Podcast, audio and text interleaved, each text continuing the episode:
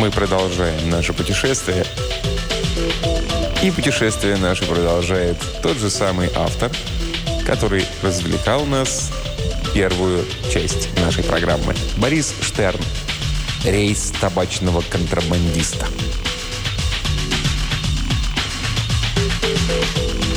Глаза инспектора Беломора эти два зеркала души были такими блеклыми и невыразительными, что в них хотелось плюнуть и протереть, чтоб сверкали.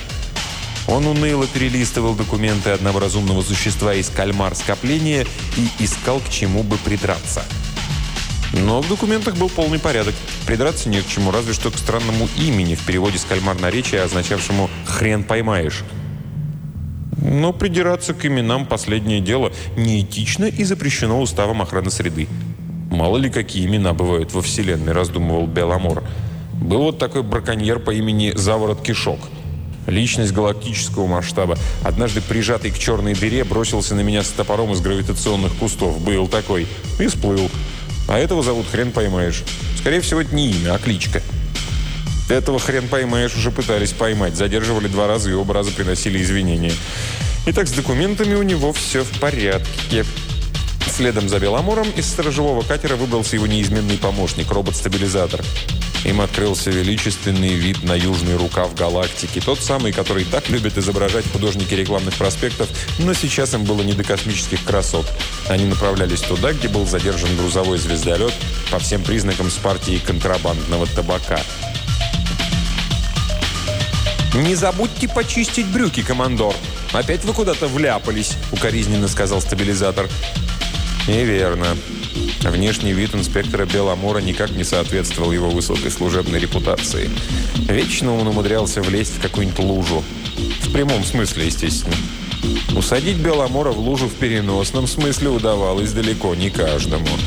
В последний момент Беломор решил, что брюки все-таки надо почистить. Потом он приводил в пример новичкам этот случай, напирая на то, как одна незначительная деталь может изменить все дело – Хрен поймаешь, встретил их, сидя в кресле, раскинув многочисленные щупальца в положении «развалясь». Верхним хоботком это каракатицеобразное существо манипулировало огромной сигарой, вставляя ее в дыхало под клювом. «Прибыли, наконец!» «У нас в запасе одна минута», тут же уточнил стабилизатор. «Ну?» – удивился хрен поймаешь и поглядел на корабельный хронометр в богатой резной раме, вделанный в панель каюты. «Вы правы. Сейчас 16 часов 00 минут среднего межгалактического времени. Прошу занести этот факт в протокол. Закон помните? Ровно через два часа я вас отсюда выставлю. Через два часа вы получите это право, подтвердил Беломор. Что везете? Всякую всячину. В декларации все записано. А табак? И табак, а как же, насмешливо признался хрен поймаешь, пуская дым из всех щелей. Три коробки экваториальных сигар в ящике письменного стола. В вашей зоне без курева опухнешь. Можете проверить. Проходите, не стесняйтесь. «Работать можно и сидя», — ответил Беломор, усаживаясь в кресло. «А коньяк?» «Ну, инспектор», — совсем развеселился, хрен поймаешь. «Я уважаю сухой закон. Возить коньяк в вашей зоне — последнее дело. На коньяк вы меня не спровоцируете». «Да, это верно», – подумал Беломор и принялся громко читать таможенную декларацию, хотя уже знал ее на память. «Грузовой отсек номер один. Винтовки для повстанцев из Великой Пустоши. 32 ящика.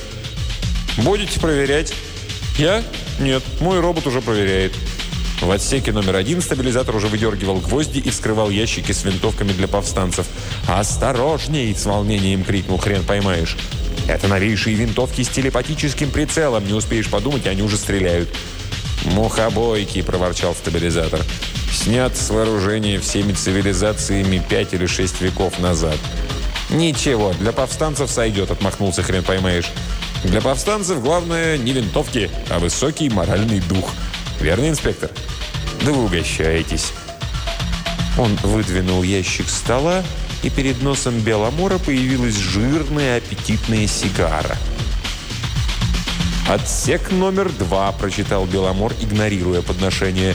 «Восемь бластерных гаубиц межпланетной стратегической обороны для правительственных войск Великой Галактической Пустоши». «Имеются в наличии», – доложил стабилизатор из второго отсека. «Металлолом. Для стрельбы негодны». «Что-то я не пойму», – удивился Беломор. «Вы кому помогаете? Повстанцам или правительству?» «Да вы закуриваете». Хрен поймаешь, манипулировал одновременно сигарой, ножничками, зажигалкой и пепельницей, не забывая вынимать из клюва свой бычок. Щупальца так и мелькали. «Не хотите, как хотите». «Никому я не помогаю. Эти повстанцы совершенно безнравственный народ. Бродяги и головорезы. Хотят оттяпать кусок галактики и ссылаются на какие-то сомнительные священные тексты. А правительство?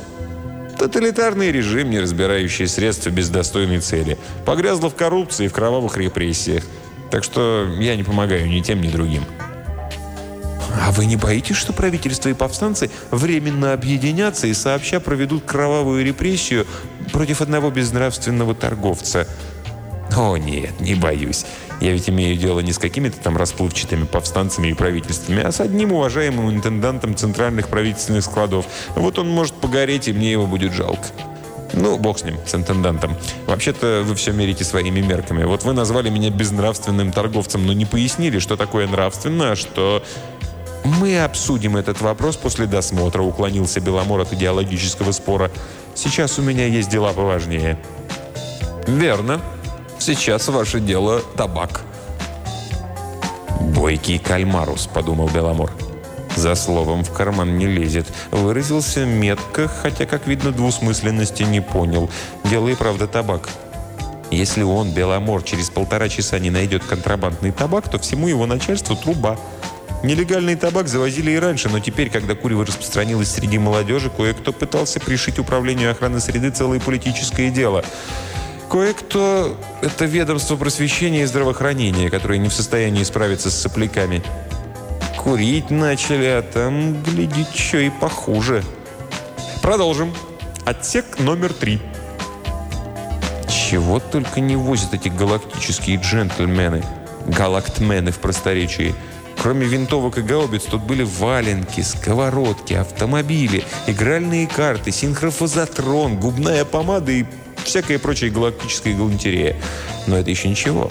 В отсеке номер 6 перевозилось что-то скользкое с таким названием, что язык можно сломать, а в отсеке номер 7 что-то липкое и бесформенное под названием «дрова». «Дрова зачем?» «Для отопления». «Резонно, можно было не спрашивать», — подумал Беломор.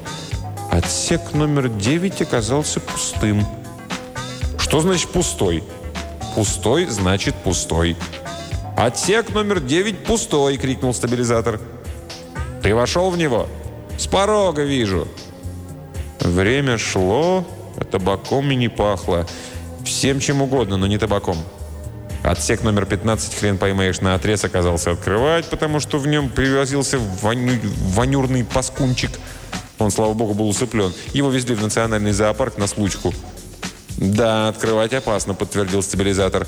Тогда решили хитрым способом отлепить гербовую пломбу с замочной скважины и понюхать. Отлепили, понюхали, убедились и тут же опять опечатали.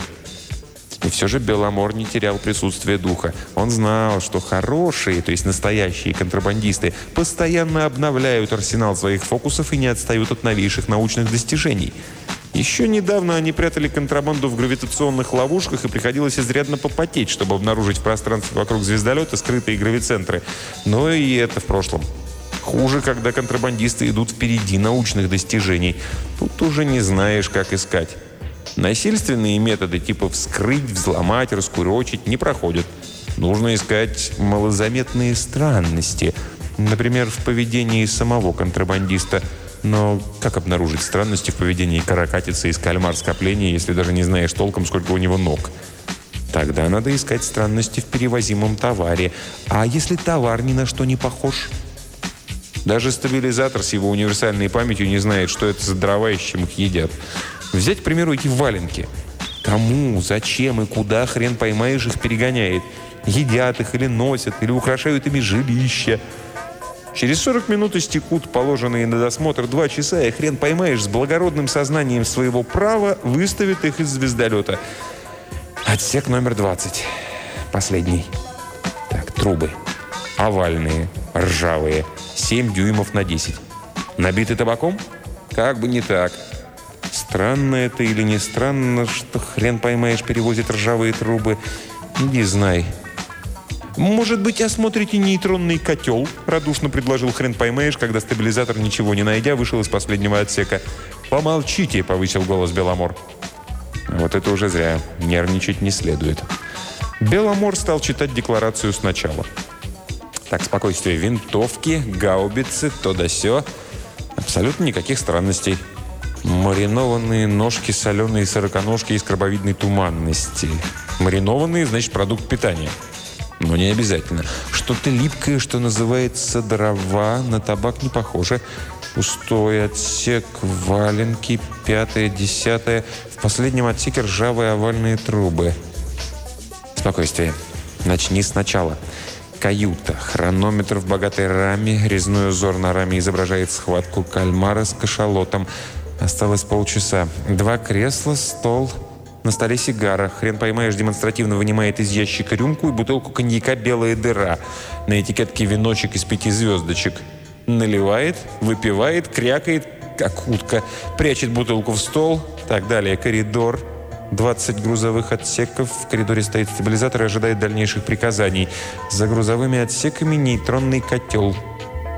Ничего странного. Звездолет как звездолет. Обыкновенный грузовик. «Командор!» Осталось 20 минут. Стабилизатор тоже не обнаружил никаких странностей и лишь расселся. Очень солидный галактмен. 20 отсеков забиты всяким хламом, во всех уголках Вселенной этот хлам с нетерпением ждут. Поправка. 19 отсеков забиты всяким хламом, а один пустой. Возможно, где-то эти валенки являются предметом контрабанды. Возможно, коллега Беломора из другой галактики будет искать эти валенки и не сможет найти. Конечно, странно, что такой солидный галактмен отправился в дальний рейс с пустым отсеком. Очень солидный галактмен блюдет свою выгоду, дурачит повстанцев, вводит за нос правительство. Мог бы загрузить и этот отсек чем-нибудь. Галошами или сапогами в смятку. Странно это или не странно? Ни один уважающий себя контрабандист не отправится в дальний рейс с пустым отсеком. Элементарный расчет. Невыгодно. Хоть черт, как время бежит. «Проверь пустой отсек», — приказал Беломор. «Уже проверял». Хрен поймаешь, издал какой-то звук, то ли насмешливый, то ли осуждающий. Кто может знать интонацию существа из кальмар скопления? «Проверь». Обиженный стабилизатор начал простукивать стены и потолок пустого отсека. «Дурная работа. Мартышкин труд». «Побыстрее!» – прикрикнул Беломор, взглянув на хронометр. «Отсек пустой!» Нет, это весьма странно. Во всех отсеках столько хлама до потолка, а этот пустой. Пора пошевелиться самому. Беломор вошел в отсек номер 9. Это был стандартный отсек, абсолютно пустой, с голыми стенами и лампой под потолком, что может быть странного в пустом отсеке. «Командор, вы опять испачкали брюки», — сказал стабилизатор из коридора. «Отстань!» Осталось 10 минут. Все, конец. Начальству труба. Ржавая труба 7 дюймов на 10. Этот болван про какие-то брюки. Жаль, хорошее было начальство. Вот назначит завтра новую метлу и на что-то намести. А этот болван про какие-то штаны. Я их сегодня уже чистил. Беломор раздраженно глянул на стабилизатора, а потом нагнулся и осмотрел свои брюки. Сначала правую штанину, потом левую. Его глаза вдруг засверкали, будто неожиданная мысль осветила их изнутри солнечным зайчиком. Он выбежал из пустого отсека, выдергивая из кармана универсальную отвертку. На все последующие действия оставалось три минуты. Беломор бросился к хронометру и вонзил отвертку в один из винтов, державших резную раму в панели. «Эй, что вы делаете?» – вскричал хрен поймаешь. «Это произведение искусства!» «Сидеть! Досмотр еще не закончен!» Наконец Беломор выдрал хронометр из панели и потащил его в пустой отсек. До конца досмотра оставалось две минуты, когда он поставил хронометр на пол так, чтобы циферблат был виден из коридора. Потом он выбежал в коридор и оттуда взглянул на хронометр. До конца досмотра по-прежнему оставалось две минуты. Секундная стрелка перестала двигаться. Беломор присмотрелся. Нет, секундная стрелка все же двигалась, но уже со скоростью минутной. «Подойдите ко мне», — поманил Беломор. Как вы объясните это явление? Хрен поймаешь, подошел, посмотрел, ничего не сказал и обмяк щупальцами. Очень хорошо одобрил его поведение Беломор. Досмотр, как и положено, продолжается еще две минуты, но в этом отсеке они почему-то растянуты на два часа, так? Что ж, подождем. И повернулся к стабилизатору. «Э, «Я вызову буксира, ты присмотри за ним». «Не беспокойтесь», – пробурчал хрен поймаешь. «Я сопротивления не оказываю. После конфискации всего барахла я могу быть свободным». «Конечно, закон есть закон. Жаль, что вы не пытаетесь свернуть мне шею и удрать. Я бы с удовольствием посмотрел, как вы выглядите за решеткой». «На это вы меня не спровоцируете». Беломор представил, как выглядит этот галактмен на фоне решетки, ухватившись за нее всеми щупальцами. Он вышел из звездолета и стал разглядывать южный рукав галактики. Следовало сообщить в управление охраны среды, чтобы прислали буксиры и отвели звездолет в ближайший порт. Еще следовало сообщить начальству, что дело не табак, а гораздо лучше. Но прежде всего следовало... Беломор оглянулся. Прежде всего следовало перекурить. Он вытащил сигару, которую незаметно увел со стола, хрен поймаешь, и украдкой закурил. Черт с ним, с запретом. Это соплякам нельзя. А ему ради такого случая можно. Голова закружилась. Нет, и ему нельзя. Вернуться, что ли, объяснить каракатице, что нравственно, а что без. Впрочем, глупо читать мораль такому солидному и законченному галактмену. «Командор! Табак!» – послышался ликующий голос стабилизатора. Беломор вернулся в звездолет. Отсек номер 9 уже не был пустым. Он был до отказа забит картонными коробками с сигаретами. Какой уважающий себя контрабандист отправится в дальний рейс с пустым отсеком?